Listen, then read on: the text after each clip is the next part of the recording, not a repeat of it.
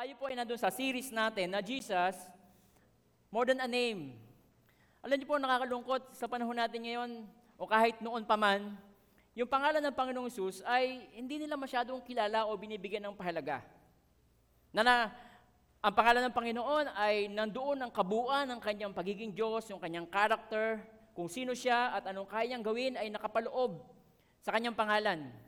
Subalit marami mga tao ang ginagamit ito ng sa walang kabuluhan, sa mga movies, sa mga expression ng mga tao.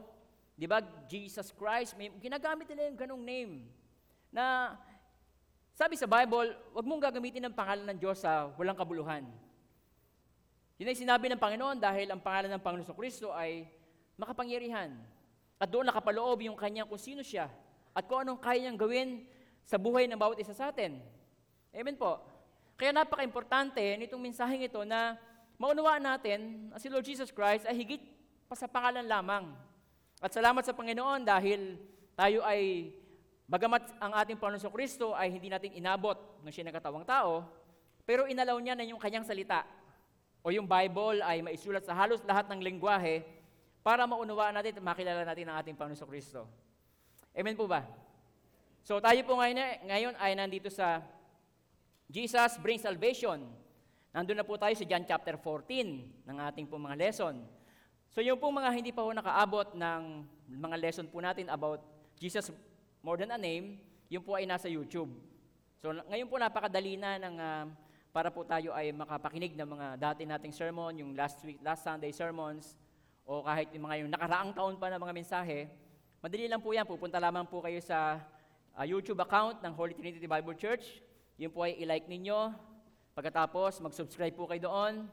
And then, mababrowse nyo na po yung mga mensahe doon. At um, I suggest na yun po ay i-share po ninyo sa inyong mga mahal sa buhay. Dalalan nyo po, maraming tao ngayon na nangangailangan talaga ng mensahe ng Panginoon. Ang mundo ay puro bad news. Maraming mga bad news ngayon. Pagkatapos ng COVID-19, meron namang monkeypox. So hindi natin alam kung gaano ang magiging epekto nito sa buong mundo. Amen. Kaya napakahalaga sa mga ganitong klase ng panahon o pagkakataon, lumalim yung ating pagkakilala sa ating Panginoon sa Kristo. Kaya dito po, tingnan niyo po, sabi dito sa Romans chapter 10, verse 13, ito po yung isang halimbawa.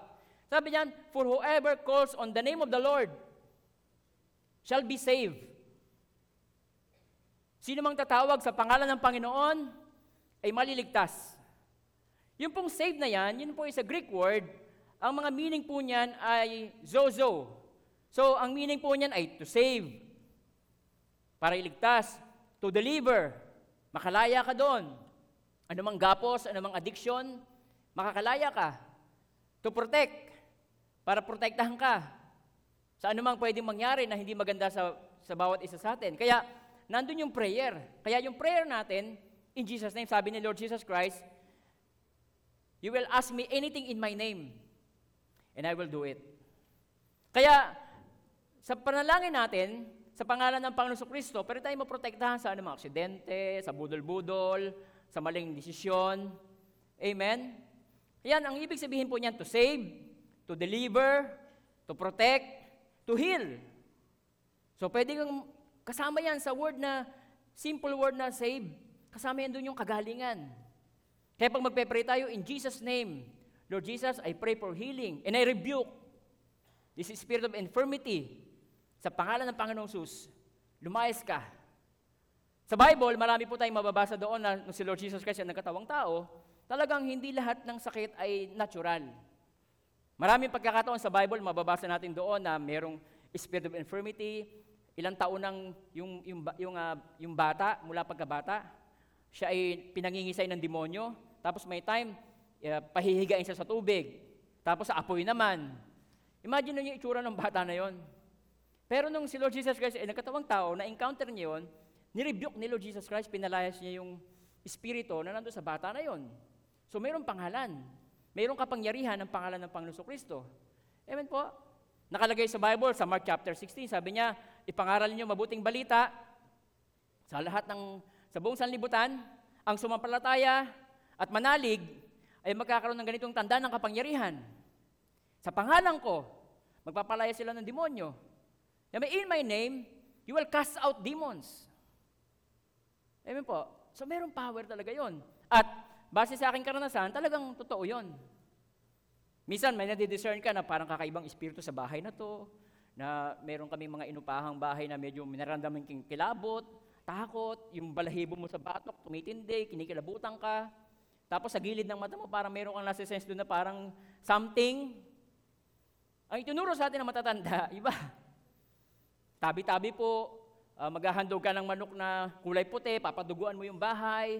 Samantalang ang katotohanan, sinabi ng Lord Jesus Christ, In my name, you will cast out demons. Kaya, ang pangalan ng Panginoon Kristo ay hindi lamang siya pangalan. Siya'y kapangyarihan. Amen. To rescue from destruction, to preserve one who is in danger, to save from evils. So yun yung binanggit ko sa inyo kanina, mababasa nyo yan sa Bible. Maraming verses sa Bible na pinatunayan ng ating Panginoon Kristo na ang kanyang pangalan ay ang mga demonyo ay suko. Pero maraming mga Christian, suko sa demonyo. Papatawag pa si pastor, ipapatawag pa si small group leader. Samantalang, ang bawat isa sa atin, binigyan ni Lord Jesus Christ ng ganong klase ng authority. Hindi niya sinabing to the leaders or to the pastors only. Sabi niya, sino mang tumanggap at manampalataya, sino po sa inyo ang tumanggap sa Panginoon Kristo at nanampalataya kay Lord Jesus Christ? So kung ikaw yon, sabi niya, sa pangalan ko, magpapalayas kayo ng mga demonyo. Papracticing niyo sa inyong bahay. Anong nararamdaman mo? Spirit of fear, spirit of um, yung uh, depression, amen? Sickness, lagi na lang paulit-ulit yung sakit, pahawa-hawa, mayroong transferring of the spirit. So, gamitin po ninyo yon. Yung pangalan ng Panginoon Kristo at makikita po ninyo yung power. Yung power. Nung inutusan ng Panginoon Kristo ang kanyang mga alagad, sabi yung 70 na inutusan niya, na humayo sila, tapos bumalik sila. Sabi sa Bible, tuwang-tuwang bumalik yung 70. Sabi niya, Lord, sabi, sabi ng mga disciples, yung mga demonyo sumusunod. Pag inutosan namin sila sa pangalan mo. Sabi ni Lord Jesus Christ, magala kayo hindi dahil suko sa inyo ang mga masamang espiritu. Magala kayo dahil ang inyong pangalan na nakasulat sa aklat ng buhay. Ibig sabihin, kasama ng ating kaligtasan o buhay na walang hanggan na binigay sa atin ng Panginoon Kristo, yun ay tawad na lang, dagdag sa atin yung authority na binigay ng Panginoon. Tapos sabi niya, See, I have given you an um, authority to trample on serpents and scorpions and all the powers of the enemies, and nothing by enemies hurt you. Amen. Kaya Jesus Christ, His name is just is more than a name. Now, ngayon pong umaga, hindi lamang po salvation tungkol sa, sa impyerno, ang gusto ng Panginoon na maunawaan natin tungkol sa kanyang pangalan. Yung po ay patungkol din sa troubled life. Ang buhay mo ba ay in troubled o ikaw ay confused about salvation, of course. Amen? At saka, ang buhay mo ba ay purposeless? Parang wala namang purpose ang buhay ko. Parang ano ba talaga ang purpose ko? Bakit ganito na lang ako? Bakit hindi ako makapagtagumpay? Kaya, sa umagang ito, ang Panginoon Kristo, doon sa panahon na siya malapit na siyang uh, ipako sa krus. Malapit na siyang lumisan sa sanlibutan ito. Malapit na siyang ipagkakanuno ni Judas. Nandoon sila sa sa upper room na si Lord Jesus Christ kasama niyo kanyang mga disciples. Nagkaroon sila ng hapunan. So medyo madamdamin yung pagkakataong yun dahil iiwan na ng Panginoon Kristo yung kanyang mga disciples. Mahal na mahal ni Lord Jesus Christ yung kanyang mga disciples. At alam niyo naman, ang isang tao, pag siya'y paalis, lahat ng kanyang ibinibilin ay napakahalaga. Amen po? Di ba tayo mga magulang, pag tayo paalis, papunta tayo sa isang lugar, magbabakasyon tayo, magtatrabaho tayo, luluwas tayo ng Maynila, meron tayong laging bilin sa ating mga anak na napaka-importante.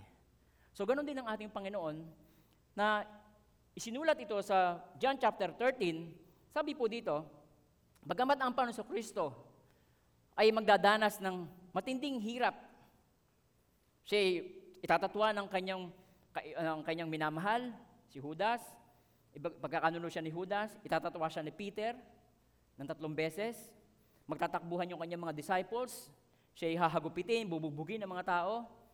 Bagamat alam ng Panginoon Kristo ang kanyang dadanasin sa mga panahong yon, still, yung mga oras na yun na natitira sa kanyang buhay ng time na yon, inilaan pa rin niya yung kanyang malasakit sa kanyang mga iiwanang disciples. So makikita natin na ang Diyos ay merong puso talaga na concern sa iyo at sa akin. Amen. Hindi siya Diyos na matigas ang puso o manhid. Nararamdaman niya at alam niya ang iyong pinagdadaanan. Amen po? Kaya dito, sabi sa um, John chapter 13, verse 1 to 3, Bispiras ng Pasko, alam na Jesus na dumating na ang panahon ng kanyang paglisan sa sanlibutan ito upang bumalik sa Ama, mahal niya ang kanyang mga tagasunod na nasa sanlibutan at ngayon, ipapakita niya kung gaano hanggang saan ang kanyang pag-ibig sa kanila. Ipapakita niya na kung gaano katindi ang pag-ibig ng Panginoon Kristo sa kanyang disciples at sa ating lahat.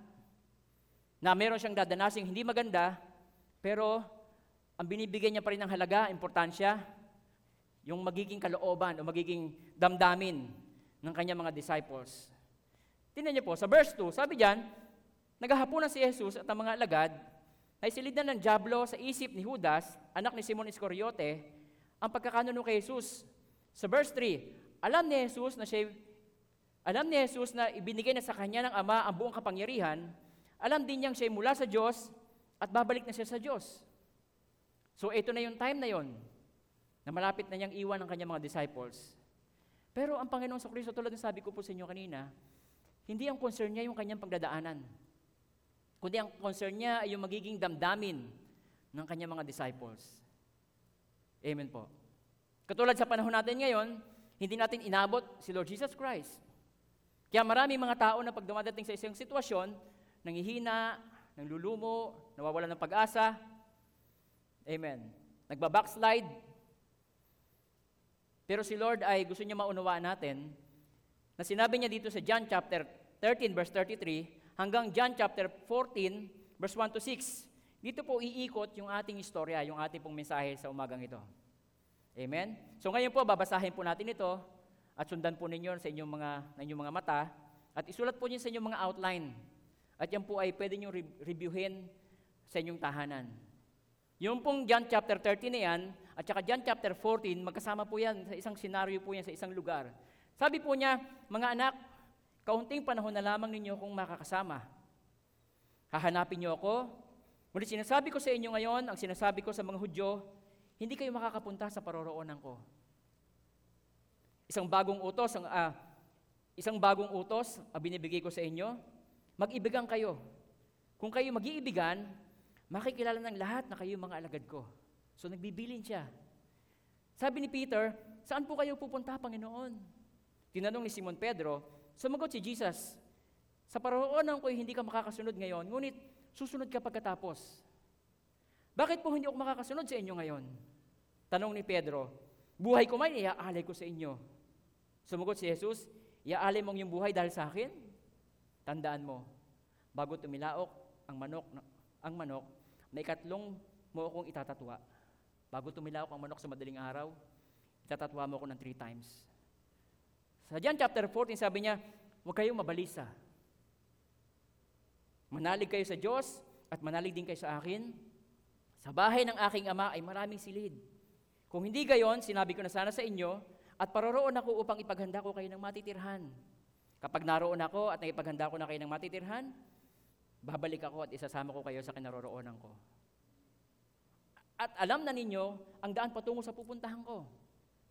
Sumagot naman si Tomas, sabi ni Tomas, Panginoon, hindi po namin alam kung saan kayo pupunta, paano malalaman namin ang daan? Sumagot si Jesus, Ako ang daan, ang katotohanan at ang buhay, walang makakapunta sa Ama kung hindi sa pamamagitan ko. Sa English, Jesus said, I am the way, the truth, and the life. No one can come to the Father except through me. Now, sa umagang ito, titingnan natin, ano ba yung ibig sabihin ng Lord Jesus Christ nung sinabi niya na, I am the way, the truth, and the life. No one can come to the Father except through me. Amen. Yun, as the way, Jesus directs me to God. Siya yung daan, siya yung nagbibigay ng direksyon patungo sa Diyos. Amen po. Kanina, nung binasa natin yung mga talatang ito, parang si Peter at saka si Thomas, hindi nila alam kung saan pupunta si Lord Jesus Christ. Lord, saan kayo pupunta? Sabi ni Lord, yung pupuntahan ko, hindi ka makakapunta ngayon. Pero dadating ang time, susunod ka din sa akin. Yun ay tinutukoy ni Lord Jesus Christ ay yung langit. Pero parang sa mga yung kanyang dalawang disciple, si, si Peter at saka si Thomas, parang parang mukhang hindi nila alam ang sinasabi ni Lord Jesus Christ. Kung saan siya pupunta, siyang kapaparoon, Panginoon. Pero alam niyo ba na hindi, hindi nila alam, hindi dahil sa hindi sinabi sa kanila ni Lord Jesus Christ. Maring hindi lamang sila naging attentive sa mga panahon na yon. Pero, paulit-ulit, sa Bible o sa Gospel, pinapaliwanag na ni Lord Jesus Christ kung saan siya pupunta. Tingnan niyo po, sa John chapter 6, verse 38. Sabi po dito, sapagkat ako'y bumaba mula sa langit. So, ipinakita niya kung saan siya galing. Hindi upang gawin ang kalooban ko, kundi ang nagsugo, ang kalooban na nagsugo sa akin. So noon pa man, bago pa dumating yung senaryo na yan, si Lord Jesus Christ, pinapahayag niya na yung kanyang saan siya galing, saan siya pupunta, anong kanyang dadanasin. Tingnan niyo po sa John chapter 7, verse 33. Example po yan, isa pang dagdag na verse. Sabi niyan, at sinabi niya, sa, kaya't sinabi niya, makakasama pa ninyo ako ng kaunting panahon at babalik ako sa nagsugo sa akin. Hahanapin niyo ako at hindi niyo ako makikita sapagkat hindi kayo makakapunta sa paroroonan ko. Pagdating sa John chapter 8, verse 21, sabi diyan, muling sinabi ni Jesus sa kanila, ako yayaon, hahanapin niyo ako, ngunit mamamatay kayo sa inyong kasalanan, hindi kayo makakapunta sa paroroonan ko. Yun ay sinabi na ni Lord Jesus Christ sa kanyang mga disciples. Pero, maaring, maaring, si, si Peter at saka si Thomas, maaring kung pwede lang siguro ayaw nilang mangyari yung sinasabi ni Lord Jesus Christ na iiwan sila ni Jesus. Alam niyo kung bakit? Satisfied na sila. Sa nakikita nilang kapangyarihan ni si Jesus, nagpapakain si Lord Jesus Christ ng, ng uh, maraming tao, gumagawa siya ng mga himala, nagpapatigil siya ng bagyo. Kaya, sa tingin ko, ang iniisip nila, Lord, sana hindi na lang totoo yung sinasabi mong aalis ka. Dahil masyado na kaming nasanay, nakasama ka namin. Pero niyo kung bakit? Si Lord, hindi lang dito panlupa ang gusto niya sa atin. Hindi lang panlupa. Kasi dito sa lupa, tingnan niyo po, dumadami ang tao. Di po ba? Dumadami ang tao. Hindi naman nag expand yung mundo. Habang dumadami ang tao, habang may nakagraduate na mga engineer at saka ng mga architect, alam niyo yung katumbas nun? Pag may gumraduate na engineer at architect, ano yung katumbas? Natural resources natin. Siyempre, gagawa sila ng building, gagawa sila ng bahay. Saan sila kukuha ng materyales? Natural resources.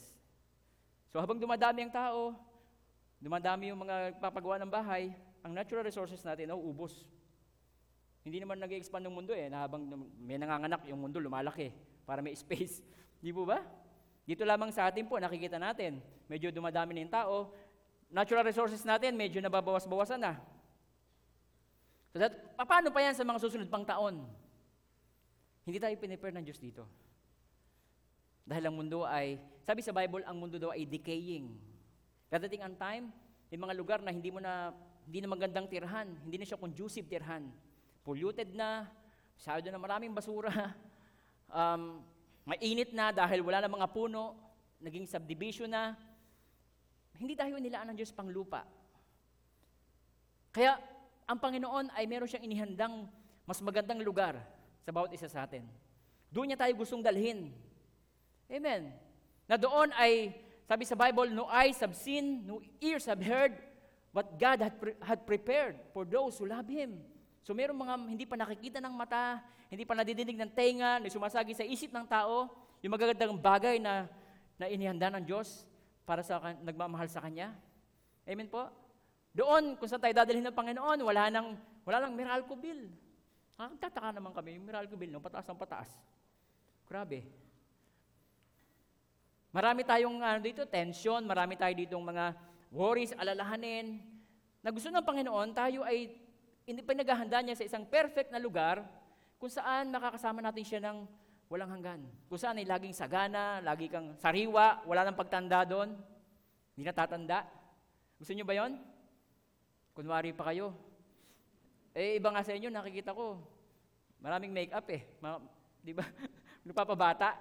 Kaninang umaga, ang aming pinag-usapan ay pag-welcome po ng mga dinadala ng Panginoon dito. Tatanggapin natin ng lahat. Sino dinadala ng Diyos dito? Eh, Pastor, okay ba sa inyo kung naka-makeup ako? Okay lang. Oh. Tanggap ba sa inyo yung mga nagme-makeup? Opo naman. Gano'n po ba, Pastor, dapat ang kapal ng makeup ng pag apply Depende sa mukha. Depende sa pangangailangan mo. Di ba? Oh. Why, tayo, ang tao ay patanda ng patanda, tayo ay pakulubot ng pakulubot, pero merong inilaan ng Diyos na body para sa atin, glorified body, sabi sa Bible, hindi na tumatanda. Amen. Kaya, si Lord Jesus Christ, sinabi niya nito noon pa man, sa Ephesians chapter 1, verse 9 to 10. Sabi diyan, upang lubos nating maunawaan ang kanyang lihim na panukala, na isa sa katuparan sa pamagitan ni Hesus Kristo, pagdating ng takdang panahon, ang, pa- ang panukalang ito ay pag-isahin kay Kristo ang lahat ng nasa langit at nasa lupa. So yun yung plano ng Diyos sa atin, na pag-iisahin tayo, yung nasa langit at nasa lupa, pagsasamahin niya sa langit. Sabi sa English, have, having made known to us the mystery of His will, according to His good pleasure, which He poured purpose in Himself, that in the time dispensation of the fullness of the time, He might gather together in one all things in Christ, both which are in heaven and which are on earth in Him. So pag-iisahin niya, dadalhin niya sa langit. At ang sinabi niya, I am the way, the truth, and the life. Ako ang daan, ang katotohanan at ang buhay. Walang makapupunta sa Ama kung hindi sa pamamagitan ko. Alam niyo po, yung sinabi ni Lord Jesus Christ na yon, sa panahon natin ngayon, ay mukhang hindi siya ganun kapopular. Alam niyo kung bakit? Ang mga tao ay maraming paniniwalaan tungkol sa pagpunta sa langit. Nangangatwiran sila, sinasabi nila na, isa lang naman ang Diyos, isa lang naman ang langit. Kanya-kanya lang tayo ng paraan na pagpunta doon. Nadidig niyo ba yung ganong klase ng pangangatwiran? Yung isa lang naman ang Diyos eh. Isa lang naman ang langit. Kanya-kanya lang tayo ng paraan. Maggalangan na lang tayo. Samantalang, si Lord Jesus Christ sa tagalangit, siya mismo ang nagsabi, I am the way, the truth, and the life. No one can come to the Father except through me. Amen po? Ang pinakamahirap sa lahat, umaasa ka sa isang pag-asa na hindi naman pala, wala naman palagang pag-asa. Umaasa ka sa isang pag-asa na wala naman talagang pag-asa. Yung parang ganun, umaasa kayo na kayo, tapos friends lang pala kayo, di ba? Eh, inorderan mo na sa Shopee, inorderan mo na sa Lazada, kinuha mo ng hulugan sa, sa Natasha, tapos, friends lang pala kayo. Di ba, ang hirap nun, dis- nakakadismaya. Kaya napakahalaga, pinapaunawa sa atin, sabi ni Pastor Jesse, ano ba ang pag-asa ng iyong pananampalataya? Yun ang pinakamahalaga sa lahat. Alam niyo kung bakit? Mahirap nga mag-asa sa isang wala naman palang pag-asa. Kaya si Lord Jesus Christ, sinabi niya, I am the way, the truth, and the life. No one can come to the Father except through me. Kaya hindi isang aksidente na nandito ka ngayon, dinala ka ni Lord Jesus Christ. Hindi, hindi isang aksidente na ikaw ay nanonood ngayon sa FB Live.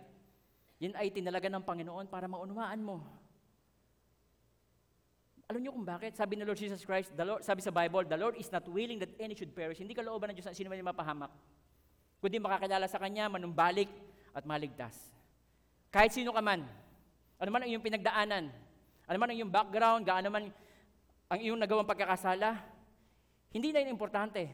Ang importante, maunawaan mo na si Lord Jesus Christ, 2022 years ago, namatay siya sa krus para tubusin tayo sa ating kasalanan.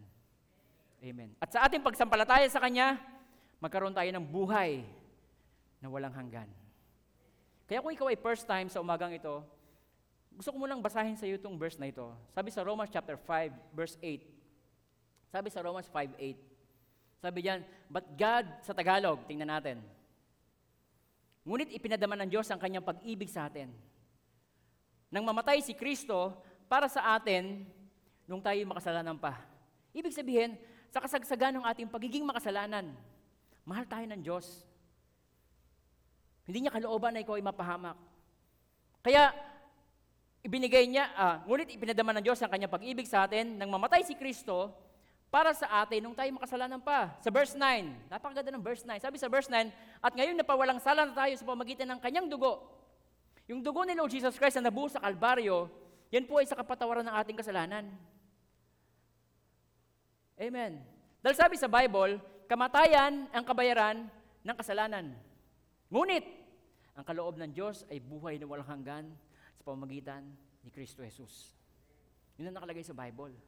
Kaya, pag tinanggap mo siya sa puso mo bilang Diyos at tagapagligtas, nanampalataya ka.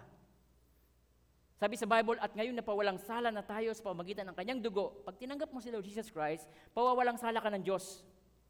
Pag inako mo yung kanyang, Lord, yung banal mong dugo na nabuo sa krus ng Kalbaryo, yan po ay para sa aking kasalanan. Lord, tinatanggap kita sa puso ko bilang Diyos at tagapagligtas ng aking buhay. At ngayon napawalang sala na tayo sa pamamagitan ng kanyang dugo, tinan niyo po, lalo ng tiyak na maliligtas tayo sa puot ng Diyos sa pamamagitan niya. Amen.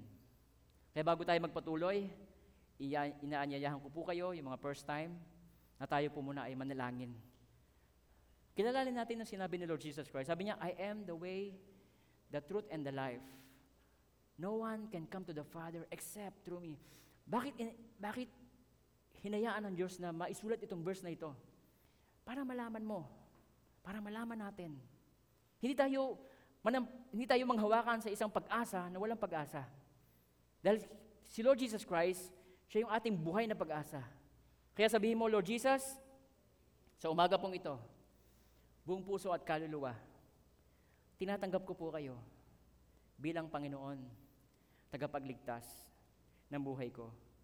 Lord, pagharian niyo po ako. Tulungan niyo po ako na patuloy ko po pong makilala hanggang sa ako'y humarap sa iyo. Maraming salamat po sa kapatawaran ng lahat ng aking kasalanan at sa buhay na walang hanggan na binigay niyo sa akin. In Jesus' name, Amen. Amen. Palakpakan natin ang ating Panginoon. Tingnan niyo po, maraming tao kasi, ang kanilang paniniwala, ang pagpunta sa langit ay sa pamagitan ng religion. Sasabihin nila, ipinanganak naman ako sa Pilipinas, ang Pilipinas ay Christian country. So, akala nila automatic na yun, pag pinanganak sa Pilipinas, Christian country, ah, ligtas ka na. Ako naman ay pinanganak sa isang Christian family. Ang tatay ko ay pastor, ang nanay ko ay worship leader. Kaya, ako'y ligtas. Hindi rin po ganun yon. Ako ay deboto. Ako ay ah, inihandog sa ganitong patron, sa patron na ito. Kaya ako'y ligtas. Hindi po din ganun yon. Ay, yung asawa ko, yan, nabasbasan yan bago ilibing. Kaya, nasa langit siya ngayon. So, hindi po ganun yon. Amen. Kasi kagandahan sa Lord, yung mga minana nating turo at aral. Kaya in-encourage ko po kayo na tayo po magbasa ng Bible. Kasi po yung mga sinishare po namin dito ng mga pastors, nasa Bible po yon. Wala po kaming itinatago. May mga religion na yung mga members hindi pinagbabasa ng Bible. Sabi ko nga sa inyo, kung yung asawa mo hindi pinapabasa sa yung cellphone niya, bakit kaya? Di ba? So tayo ay ini-encourage ang lahat na magbasa ng Bible. Amen. Kasi yun ang gusto ng Panginoon. Eh. Sabi ni Lord Jesus Christ, You shall know the truth, and the truth will set you free. As sa John chapter 17, nung siya ay nananalangin doon sa Ga- Garden of Gethsemane, sabi niya, Father God, sanctify them, o separate them, ibukod mo sila, talaga mo sila. Sanctify them with your, uh, with your truth. Sabi niya, your word is truth. Kaya magiging difference ng mga Christian at ng mga hindi Christian, salita ng Diyos, Bible. Amen po. Kaya basahin natin ang salita ng Panginoon, basahin natin yung Bible. Makikita natin yung gusto ng Panginoon na maunawaan natin tungkol sa lahat ng bagay sa buhay natin. Amen. Tingnan niyo po, si Apostle Paul, siya po ay ah, isang dating deboto at siya isang religious terrorist. Matindi yung kanyang pagiging ah, zilot sa kanyang religion. Buong akala niya, nagsililingkod siya sa Diyos dahil um, inuusig niya yung mga Christian. Akala niya, yun ang, yun ang tama niyang gawin. Pero nung naunawaan niya yung katotohanan tungkol sa kaligtasan, siya sumulat ng ganito. Tingnan niyo po. Nandiyan po yan sa inyong outline sa Ephesians chapter 3 verse 4 to 8. Ito po yung kanyang profile ni Apostle Paul. Basahin po natin. Ephesians, uh, Philippians chapter 3 verse 4 to 8. Sabi po diyan, Though I also might have confidence in the flesh, kung ako naman ay merong um, ipagmamalaki o confidence sa panlabas na kaanyuan, sabi niya, if anyone else thinks he may have confidence in the flesh, I more so. Mas lalo na ako. Sabi niya. Next. Circumcised in the eighth day. Alam niyo po, sa batas ng Hudyo, ang isang lalaki, sanggol na lalaki, pagdating na ikawalong araw, siya itutuliin. Para talaga patunayan na siya talaga ay Hudyo, lahi ng mga Hudyo. Alam niyo naman yung Hudyo. Yung Hudyo, yung po yung bayang pinili ng Diyos. Pag hindi ka Hudyo o binanganak sa Israel, ikaw ay Gentiles. Amen. Nakikita niyo na po? Ang tao sa mundo, dalawa lang. Isang, pag ikaw ay Israelita, pinanganak ka sa Israel, ikaw ay Hudyo o Jews o bayan ng Diyos. Pag hindi, Pilipino ka, Hapon ka, Inchik ka, ikaw ay Gentile. Tapos pinag, sinasabi ni Apostle Paul yung kanyang profile. Sabi niya, circumcised in the eighth day, the stock of Israel. Galing ako sa lahi ng Israelita. Sa tribu ni Benjamin. Sabi niya, a Hebrew of Hebrews. Concerning the law, Pharisee. Ako'y may ako'y opisyal. Ako'y may katungkulan. Sa ako'y isang pariseo. Sabi niya, concerning zeal, yung pagiging silot, pinepersecute ko yung mga Christian. Ganun siya kadiboto. Sabi niya, concerning the righteousness which is in the law, blameless. Kung sa pagsunod lamang sa kautosan na pag-uusapan, sabi ni Apostle Paul, wala kayong maipipintas sa akin. Sabi niya, matindi yung mga pariseo. Kung mag-fasting sila, siguro mga 2 to 3 times a week, sa isang linggo, nagpa-fasting sila, nagtatight sila, marami sila mga seremonyang ginagawa para patunayan na sila talaga ay pariseo, sila talaga ay hudyo, sila ay bayan ng Diyos. Amen. Yun ang kanyang profile. Na maraming mga tao, yan ang kanilang paniniwala. Pag siya pinanganak sa Pilipinas, Christian, count, Christian country, ako'y saved.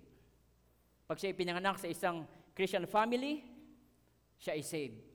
Dito na ako pinanganak, yun ang katilang katwiran. Amen po.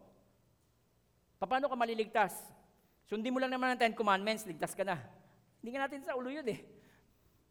Paano natin masusunod, di ba? Hindi natin kayang sumunod. Walang taong nakasunod sa Ten Commandments. Kahit si David. Si David, sabi sa Bible, si David daw ang taong malapit sa puso ng Diyos. Pero siya, bagsak siya eh, sa law. Si Moses, bagsak. Amen po. So walang walang makakasunod. Kaya pero sabi ni Apostle Paul, pagdating sa kautusan, ay blameless ako. Okay, next, tingnan natin. Sabi niya, but what what things were gained to me, this I have counted loss for Christ. Nung na-encounter niya si Lord Jesus Christ sa daan ng Damasco,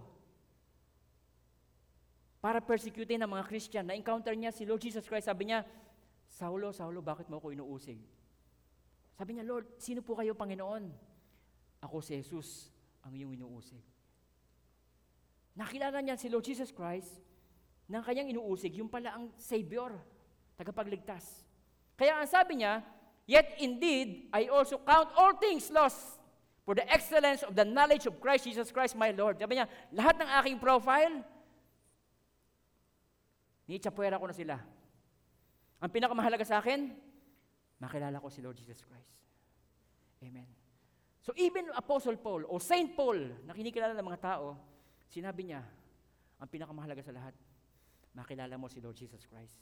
It's not about religion, but it's about having relationship to Lord Jesus Christ. Amen. Hindi ba na magpapasalamat tayo? Kahit sa Pilipinas tayo pinanganak, hintil tayo, meron pa rin tayong chance na maligtas. Amen po? Why? Because Jesus Christ died for all of us. Amen. Napakabuti ng Panginoon. Tingnan niyo po, pagdating dito sa Galatians chapter 2 verse 20, iba na ang kanyang statement. Sabi niya, I have been crucified with Christ. It is no longer I who live. Sabi niya, but Christ lives in me. And the life which I now live in the flesh, I live by faith in the Son of God who loved me and gave Himself for me. Pwede mong sabihin sa iyo yan. Sa Tagalog, tingnan natin sa Tagalog. Basahin natin na sabay-sabay. Gusto niyo pong basahin? Napakaganda ng verse. Okay, basahin natin sabay-sabay. Ready? Go!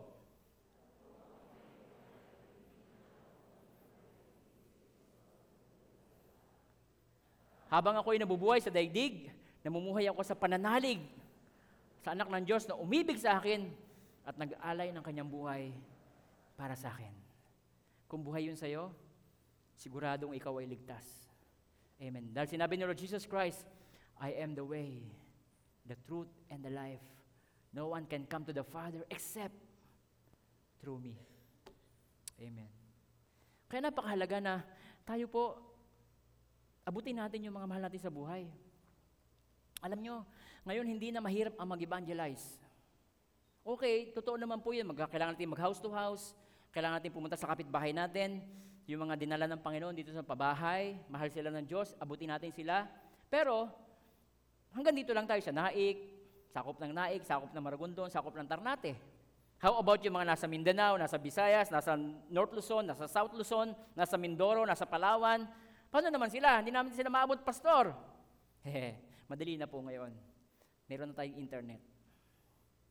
Yung iba po sa inyo, nakita ko, ah, yung mga friends ko na kasama sa, sa FB, tiningnan ko yung kanilang mga friends din, libo eh. Meron isang famous, grabe, 2,000 ang friends. At saka mga, may mga followers pa. Isipin mo yun, ganun ka-famous. Meron kang paraan para evangelize sila. Share, share mo lang sila pag may FB Live tayo. Or meron kang yung ating sa YouTube, yung mga preaching natin, dali na lang po, daliri na lang at saka yung gadget. Nakakapag-evangelize ka na, isang share mo lang yan. Yan po ay mag, magpapa-up yan dun sa isang libo mong friends. Nakapag-evangelize ka na. Amen. Hindi mo kailangan maging expert sa Bible. Hindi mo kailangan maging pastor. Ang kailangan lang natin gawin, gamitin ng tama yung ating daliri at saka yung ating gadget. Amen po. Marami na tayong maaabot sa tulong ng ating Panginoon. Kaya, number two, as the truth, Jesus revealed who God is. Tayo pong lahat, pati ako, inaamin ko, hindi 100% pa yung pagkakilala ko sa Diyos. Ay, Diyos yun eh. Hindi natin kayang abutin talaga yung kanyang kabuuan. Amen po? But, ang mahalaga, kung ano yung mababasa natin sa Bible at kung anong makikita natin kay Lord Jesus Christ, makikilala natin ang Diyos. Kung sino siya. Sabi ko po sa inyo kanina, may dalawang klase ng tao. Pag meron silang guilt sa kanyang puso, ang ginagawa ng iba, lumalayo sa Diyos. Dahil hindi nila kilala ang Panginoon ng kanyang karakter. Ang iisip niya, pag nagkamali siya, ang Diyos ay pulis.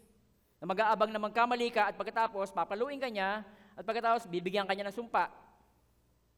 Yung iba naman, ng mga tao, pag meron silang guilt, lalo silang lumalapit sa Panginoon. Bakit? Kasi kilala nila si Lord eh. Pero ang karamihan, yung pagkakilala nila sa Diyos, sa Diyos ay malupit na Diyos. Hindi ganun si Lord. Di ba? Sabi ng Isaiah chapter 55, verse 8. Okay. Isaiah 55, verse 8. Tingnan natin. Sabi diyan, sa English, tingnan natin, sabi sa English. For my thoughts are not your thoughts, nor my ways, nor, nor your ways, my ways is the Lord. Ang inyong isipan, ay hindi kagaya ng aking isipan. Yung aking pamamaraan, ay hindi kagaya ng inyong pamamaraan. Pero, balikan natin, mga, tingnan natin yung seven. Okay, dyan. Sa Tagalog, tingnan, sa English, sabi diyan, Let the wicked forsake his way, and the righteous man his thoughts. Let him return to the Lord. Sabi diyan, and he will have mercy on him, for to our God he will abundantly pardon. Tapos sabi niya sa verse 8, For my thoughts are not your thoughts. Kasi tayo mga tao, pag tayo nagkakasala, ang ating kaisipan, lalayo sa Diyos dahil siya, dahil siya ay malupit na Diyos. Sabi niya, hindi, hindi. Let the wicked forsake his way. Sabi niya, bumalik kayo sa akin. Baguhin niyo yung inyong kaisipan na pag nagkasala kayo, eh galit na galit ako sa inyo. Di ba? Makikilala mo ang Panginoon Kristo, ang Diyos sa pamagitan ng kanyang salita. Sa verse 7, balikan natin ulit. Let the wicked forsake his way, and the unrighteous man his thoughts, let him return to the Lord, and he will have mercy on him, and to our God, for he will abundantly pardon. Verse 8, For my thoughts are not your thoughts. Iniisip mo patungkol sa akin, iba. Kaya bumalik ka. Amen po. Kaya pag tayo bumabagsak sa pagkakasala, at sino ba naman ang hindi? Pero pagka alam mo na yung ugali ng Diyos, ganun siya ka-merciful, ka mahabagin, di ba ang tendency mo, papalapit ka, lalo sa Diyos. Papalapit ka sa Panginoon, hindi ka papalayo. Amen. So napakahalaga na makilala natin ang Panginoon Kristo, ang Diyos sa pamagitan ng Panginoon Kristo. At sin niyo po, John chapter 14, verse 8 to 9, sinabi sa kanya ni Felipe, nung nag-uusap sila, Panginoon, ipakita niyo po sa amin ang Ama at masisiyahan na kami. Sumugot si Jesus Christ, sabi niya, matagal niyo na akong kasama, Felipe. Hindi yata't hindi mo pa ako nakikilala. Ang nakakita sa akin, nakakita sa Ama, bakit mo sinasabing ipakita mo sa akin ang Ama? So si Felipe, masasatisfy na siya pag nakita niya yung Father God. Sabi ni Jesus Christ, bakit ganon? Hindi ba matagal mo na akong kasama? Hindi mo pa rin ako kilala? Kung ano ang Ama, kung ano si Lord Jesus Christ, yun din ang Father God. Dahil sabi ni Lord Jesus Christ, I and my Father are one. Amen. Kaya, mas makikilala natin ang ating ang, ang Diyos pag tiningnan natin yung character, yung kayang gawin ni Lord Jesus Christ. Tingnan niyo po. Sa John chapter 1 verse 18, sabi sa Bible, sabi ni John, kailan may walang nakakita sa Diyos. Subalit, ipinakilala siya ng bugtong na anak. Ipinakilala siya ni Lord Jesus Christ. Siya'y Diyos na nalubos na minamahal ng Ama. Sa English, no one has seen God at any time. The only begotten Son who is in the bosom of the Father, He has declared Him. So, si Lord Jesus Christ, ipinakikita niya, yung truth, I am the way, the truth, ako yung katotohanan patungkol sa Diyos. Kung anong nakikita mo sa aking karakter ko, ugali ko, yun ang katotohanan tungkol sa Diyos. Kaya nakakalungkot, sabi ko po sa inyo kanina, maraming tao hindi kilala si Lord Jesus Christ. Yung kanyang pangalan, ginagamit sa mura, ginagamit sa expression. Samantalang yun ay kabuuan ng Diyos kung sino siya. Amen. Amen po. Nandiyan pa po ba kayo? Hindi niyo pa po ba ako iniiwan? Hindi pinababayaan man. Tignan niyo po, John chapter 1. Okay, at saka sa verse 14, at saka sa verse 16. John chapter 1, verse 1, verse 14, at saka verse 16. Okay, tingnan niyo po ah. Sabi po dyan, in the beginning was the Word, and the Word was with God. And the Word was God. Sa verse 14, and the Word become flesh. So sino yun na nagkatawang tao? Si Lord Jesus Christ. Sabi niya, and the Word became flesh and dwelt among us. Namuhay siya katul- sa kasama namin. Nakasalamuhan namin siya. Yung Diyos na nagkatawang tao. And the Word became flesh and dwelt among us, and we beheld His glory. Namasdan namin yung kanyang glory. As the glory of the only begotten of the Father, anong karakter niya? Full of grace and truth. Ang, nung pasimula ay ang salita. Ang salita ay kasama ng Diyos at ang salita ay Diyos. Pagdating ng verse 14, yung Diyos na yon, nakatawang tao at nakita namin yung kanyang glory. Siya'y puspos ng katotohanan at ng pag-ibig. Ibig sabihin, ang nagpo-flow kay Lord Jesus Christ ay yung kagandahang loob, yung grace. Natatandaan nyo yung last time ng ating sermon ay Jesus as light. Di ba yung sa morality, pinali- niliwanagan tayo ng Panginoon Kristo tungkol sa moralidad. Na yung babae nahuli sa akto ng pangangalo niya, gustong gustuhin, batuhin ng mga tao. Sabi niya, sabi ni Lord Jesus Christ, yung walang sala sa inyo, siyang unang bumato. Di ba walang nakabato? Tapos sabi sa Bible, mula pinakamatanda, nag-alisan sila. Tapos sabi ni Lord Jesus Christ sa babae, nasaan na yung gustong bumato sa'yo? Sabi ng babae, Lord, wala po. Sabi ni Lord Jesus Christ, neither do I condemn you. Go and sin no more. Kahit ako, hindi kita hahatulan. Amen. Siya ay full of grace. Amen po. Kung yun ngang babae na nahuli sa akto ng pangangalo niya, hindi kinondem ng Diyos, gaano pa kaya yung isang taong pupunta dito na may tattoo lang sa katawan? Hindi natin tatanggapin? Di ba? Pinapatunayan dito na ang karakter ng Panginoon, ang karakter ng Diyos, siya ay mahabagin sa lahat. Alam niya ang ating kahinaan. But still, mahal na mahal niya tayo.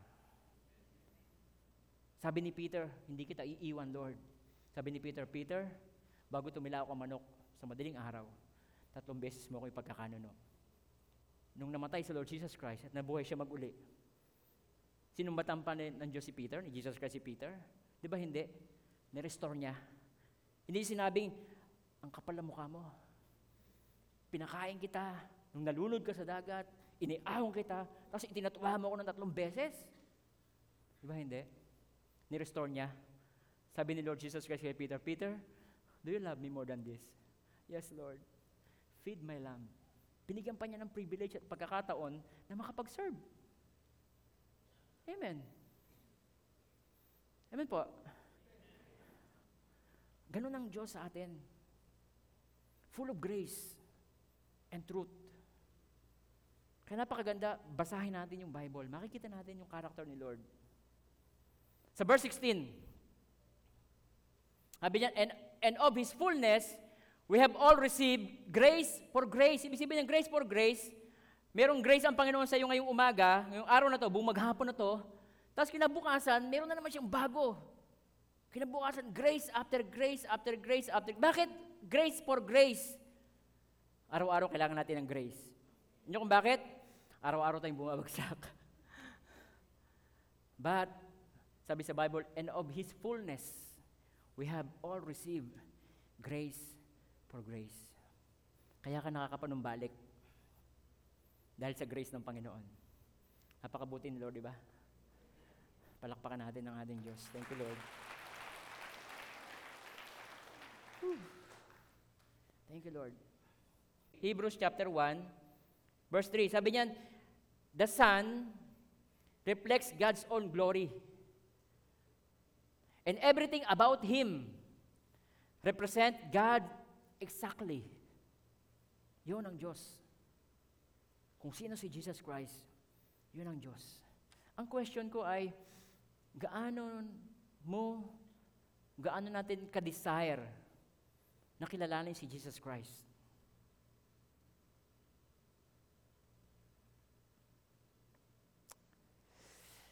Sabi ko nga po eh, isang meeting namin, kung ang lahat ng member ng HTBC nagbabasa ng Bible, hindi natin kailangan ng preaching. Di ba? Or siguro minimal na lang. Kasi nakikita, kasi bakit kami nakakapag-preach? Binabasa namin yung Bible. Binabasa namin. Then nagme-meditate kami. Ba't nakakapag-counsel? Bakit, bakit nakakapag-pray, nakakapagpalayas sa mga demonyo? Eh pare-pareho lang naman tayong mayroong privilege and opportunity at authority na binibigay sa atin ng Panginoon. Amen po. So, ang point is, i-desire natin na mas kilala natin ang Diyos kaysa kahapon. Alam mo yung paniniwala ko? Isinulat ko sa outline ko eh. Ang paniniwala ko talaga, pag si Lord Jesus Christ o ang Bible binasa mo, malaki ang tsansa, malaki ang tsansa na mas makilala mo ang Diyos kaysa pagkakakilala ko sa Kanya. Malaki ang tsansa na mas makilala mo si Lord kaysa pagkakilala ko sa Kanya. Kasi i-reveal niya ang sarili niya sa iyo. Amen po. Malaki ang tsansa na mas makilala mo si Lord kaysa pagkakilala ko sa Kanya kapag binasa natin yung Kanyang salita. Kaya i-desire natin na, Lord, mas makilala kita kaysa kahapon. Kasi pag hindi natin siya nakikilala, madali talaga tayong nawawala. Natatalo tayo ng guilt and condemnation. Amen. Samantalang ang Diyos ay hindi ganon. Siya'y puspos ng pag-ibig. Araw-araw, sabi sa Bible, His mercy, they are new every morning. Di ba? Yung grace ng Panginoon, araw-araw. Pagising mo sa umaga, may bagong grace ang Diyos sa iyo. May bago siyang pagpapala sa iyo. May bago siyang experience na gusto niya iparana sa iyo. May bago siyang antas ng pagpapala na gusto niya ibigay sa ating lahat. Amen po. Ganun ang ating Diyos. Kaya, sabi diyan, the Son reflects God's own glory and everything about Himself, Him, represent God's exactly. Tinan nyo ha, He sustains the universe by the power of His command. Ganun katindi ang power ng Diyos. He sustain, sinusustain niya yung universe. Di ba? Ang daming planeta, ang daming kung ano-ano, bituin, araw sa galaxy na gumagalaw. Pero hindi nagbabanggaan. Sa sangsalitahan niya lang yun eh. Ganun ka-powerful yun eh. Di ba? Sabi diyan, yun niyo po, He sustains the universe by the mighty power of His command. Pag sinabi niyang, siguro ang sabi ng Panginoon Kristo, hindi ko sinasabi ito yun ha. Sabi ni Lord Jesus Christ siguro, gumalaw kayo ng maayos. O, di kahit na ang dami-dami nila, o, yun lang ang sinabi niya. Huwag kayo magbabanggaan. Pero, nangyayari.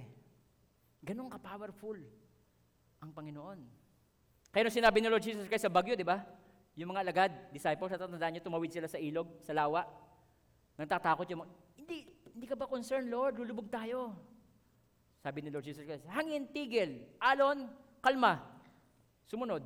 Sino ba ito? Napatay ang hangin at ang tubig, ang dagat sumusunod sa kanya.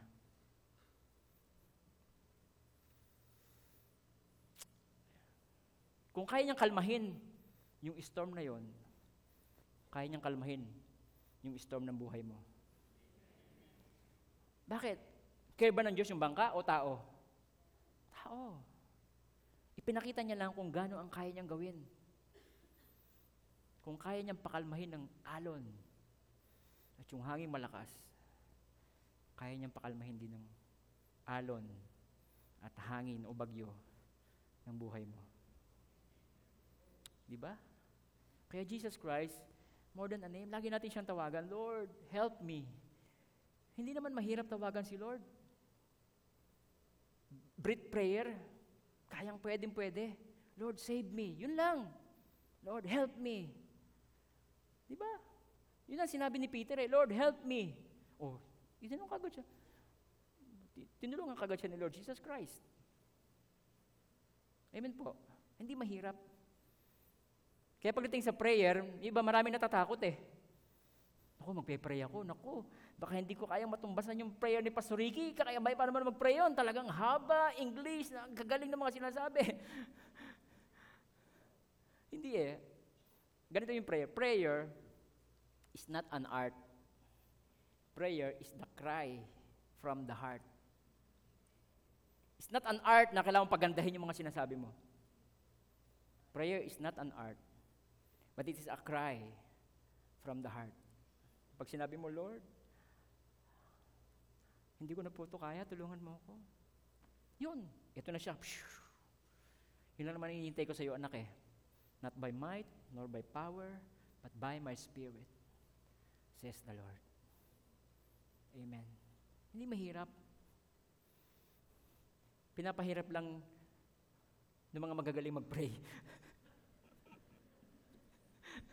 But, ganun talaga. Simpleng prayer lang. Sabi ni Lord, if you ask anything in my name, I will do it. Di ba? Isang pagkakataon niya, nag, nag- maglilipat kami ng bahay. Naka, nakamotorsiklo ako. Naikwento ko na to sa inyo eh. Naka-helmet. Siyempre, nagpe-pray ako, nakamulat. Hindi ka pwede mag-pray na nakapikit, nakamotorsiklo ka. Huwag mong gagawin yun, di ba? Pag mulat mo, baka nasa ano ka na. nasa buhay na walang hanggan ka na. Oh, sabi ko, Lord, pengin naman ng papapintura. Pengin naman po ng papapintura ng bahay. Yun lang. Jesus' name, amen. Pagdating na pagdating ko sa isang lugar, o, kumusta yung bahay nyo? Okay naman po. Anong kailangan mo doon? Eh, gusto ko na misis ko, mapintahan eh. Ah, okay. Um, ilang balde ba yon? Kinuwenta ko. Siguro po, mga apat na balde. O sige, kumuha ka na ng pera doon sa sekretary. O, Di ba? Ganun lang yung kasimple. yung prayer na yon, yung cry from the heart. Kaya pati prayer natin, in Jesus' name. No one can come to the Father except through me. Kaya ang prayer natin in Jesus' name. Lord, Father God, in Jesus' name. Yun ang nakalagay sa Bible eh. Yun ang nakalagay sa Bible. In Jesus' name. Amen po.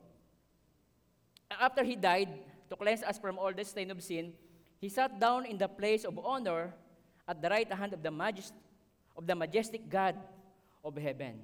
Yun ang nakalagay sa Hebrews chapter 1, verse 3. Kaya kung papaano nangharal sa bundok si Lord Jesus, kung papaano siya gumawa ng mga miracles sa mga tao, ganun din ang ugali ng Father God. Ganun siya. Kaya, as the truth, makikilala mo ang Diyos. Jesus revealed who God is. I am the way. He directs us from God. The truth, Jesus reveals who God is. At ang panghuli, as the life, Jesus, through the Holy Spirit, empowers me.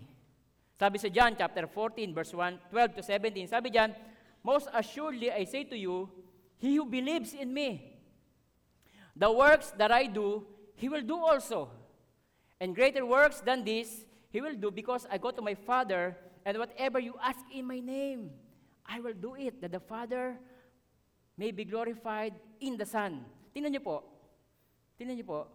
Sabi niya, most assuredly I say to you, he who believes in me, nananampalataya sa akin, the works that I do, he will do also. Ano ba yung works na sinasabi ni Lord Jesus Christ? Yung mga meaningful na, na gawa. Yung kanyang pagmi-minister, yung kanyang pagpapagaling ng, ng mga tao, yung kanyang pag encourage sa mga na nagugulumihanan, yun yung works na sinasabi niya na may meaning. Alam niyo, marami pong tao ngayon. Maraming ginagawa, pero walang meaning. Marami ako nakikita sa social media, mga vloggers. Minsan yung content nila, nonsense. Drama, ito, nagsapukan silang dalawa, naka, nakalagay yun sa, ano, naka-content nila yun. Tapos, yung iba doon, drama. Tapos, ang daming viewers, ang daming followers. Kumikita sila sa, sa YouTube, o sa Facebook, o sa TikTok. But, pag tinignan mo yung content nila, wala namang sense. Minsan naranasan natin, di ba? Meron tayong pakiramdam na, ano ba to? Ano bang purpose talaga ng buhay ko? Parang wala, wala akong purpose. Pag nakilala mo si Lord Jesus Christ, makikilala mo yung purpose ng buhay mo. Malalaman mo yung purpose ng buhay mo. Kung bakit kanya nilikha. Amen. I-reveal niya yan sa iyo. Siya ang ilaw ng sanlibutan, sabi ni Lord Jesus Christ. Sino mang sumusunod sa akin, hindi nalalakad sa kadiliman, kundi liliwanagan tayo ng Panginoon. Magkakaroon ng sense yung ating ginagawa. Amen po. Kaya, hindi ako nag, hindi ako masyadong interesado sa ganung klase ng content ng mga nakalagay. Nonsense. Pero maraming tao, ganun ang kanilang ginagawa, sinusundan nila. Samantalang si Lord Jesus Christ, yung kanyang ginagawa noon, lahat meaningful. Lahat may purpose. Lahat may magandang pakinabang. Yan ang gusto niya mangyari sa buhay natin. Actually, yan ang ating purpose talaga. Tinalaga daw tayo ng Diyos sa paggawa ng mabuti noong unang panahon pa. Yan ang purpose natin. Sabi niyan, sa verse 10, sabi sa verse 10, For we are His workmanship, created in Christ Jesus for good works. May sense, may purpose, which God prepared beforehand that we should walk in them. Yun ang ating lalakaran. Kaya balikan natin yung John, yung, sina, yung verse natin kanina, He who believes in me, the works that I do, he will do also. And greater works than this will do because I go to my Father, and whatever you ask in my name, I will do it, Lord. Bigyan niyo po ako ng wisdom. Lord, I pray na i-bless niyo po ako para may magamit po akong blessing sa ibang tao. Gagawin ng Panginoon sa Kristo yun kasi yun may sense at may purpose. Amen. Verse 13, at whatever, ah, verse 14, verse 14, maganda po yan.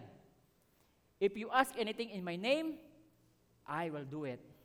Sa verse 15, sabi niya, if you love me, keep my commandments. Medyo mabigat na yon. Kung mahal niyo ako, susundin niyo ang aking mga utos. Anong utos ni Lord Jesus Christ sa atin? Sabi niya sa Bible, a new commandment I give to you. Love one another as I have loved you. Madali ba yon? Hindi. Imposible po yon. Imposible yon. Na magawa natin, ibigin natin ng isa't isa.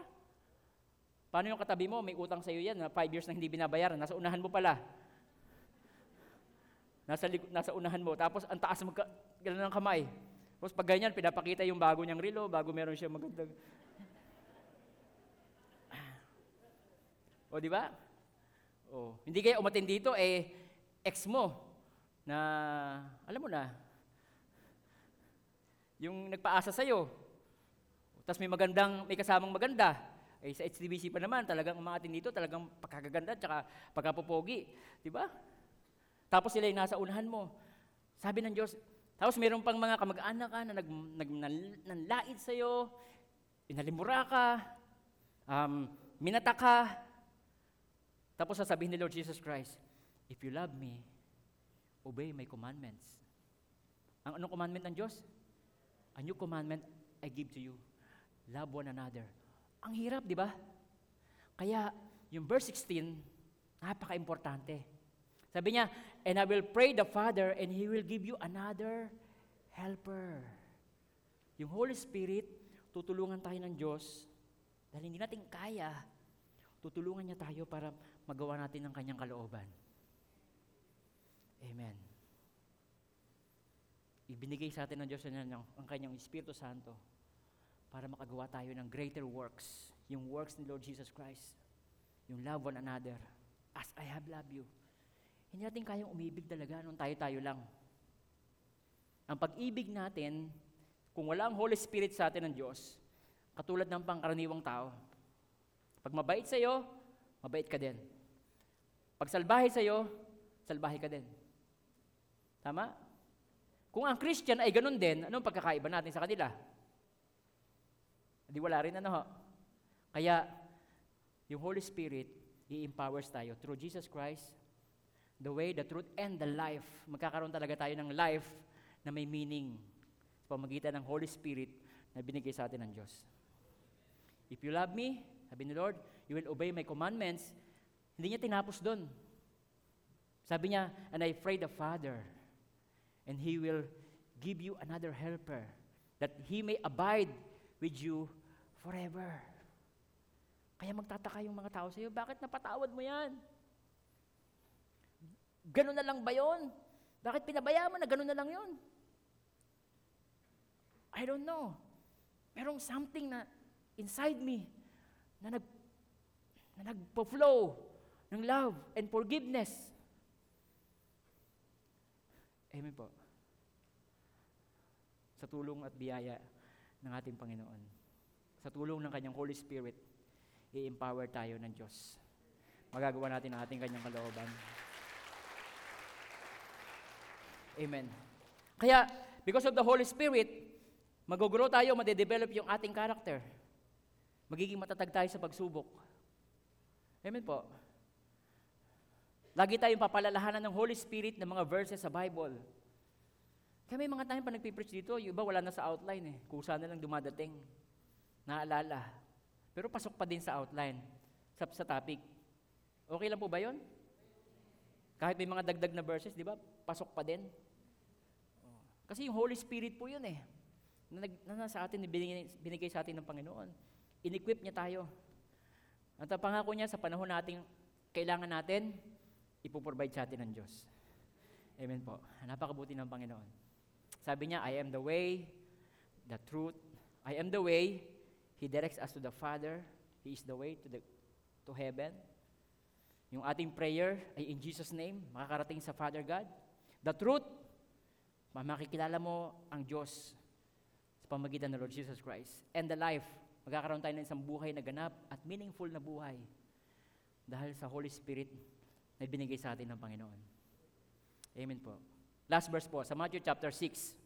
Tingnan natin. Kaya sabi ni Lord Jesus Christ, huwag kayong mabalisa tungkol sa inyong kakanin, iinumin o darantin, sapagkat ang mga bagay na ito ang kinahuhumalingan ng mga taong walang pananalig sa Diyos. Alam ng inyong amang nasa langit. Alam ng, amang, ng inyong amang nasa langit na kailangan ninyo ang mga ito. Kaya't huwag kayong mabalisa tungkol sa inyong kakanin, iinumin o daramtin sapagkat ang mga bagay na ito ang kinahuhumalingan ng mga taong walang pananalig sa Diyos. Alam ng inyong ama na sa langit na kailangan nyo ito. Next. Ngunit, pag sumakita ninyo ng higit sa lahat, priority natin yon. Top priority. Pagharian kayo ng Diyos at mamuhay ng ayon sa kanyang kalooban, ang promise niya, ipagkakaloob niya ang lahat ng kailangan ninyo. Amen. Jesus, more than a name. Sa tulong ng Holy Spirit ng Diyos, makakapamuhay na tayo ng meaningful life. Amen.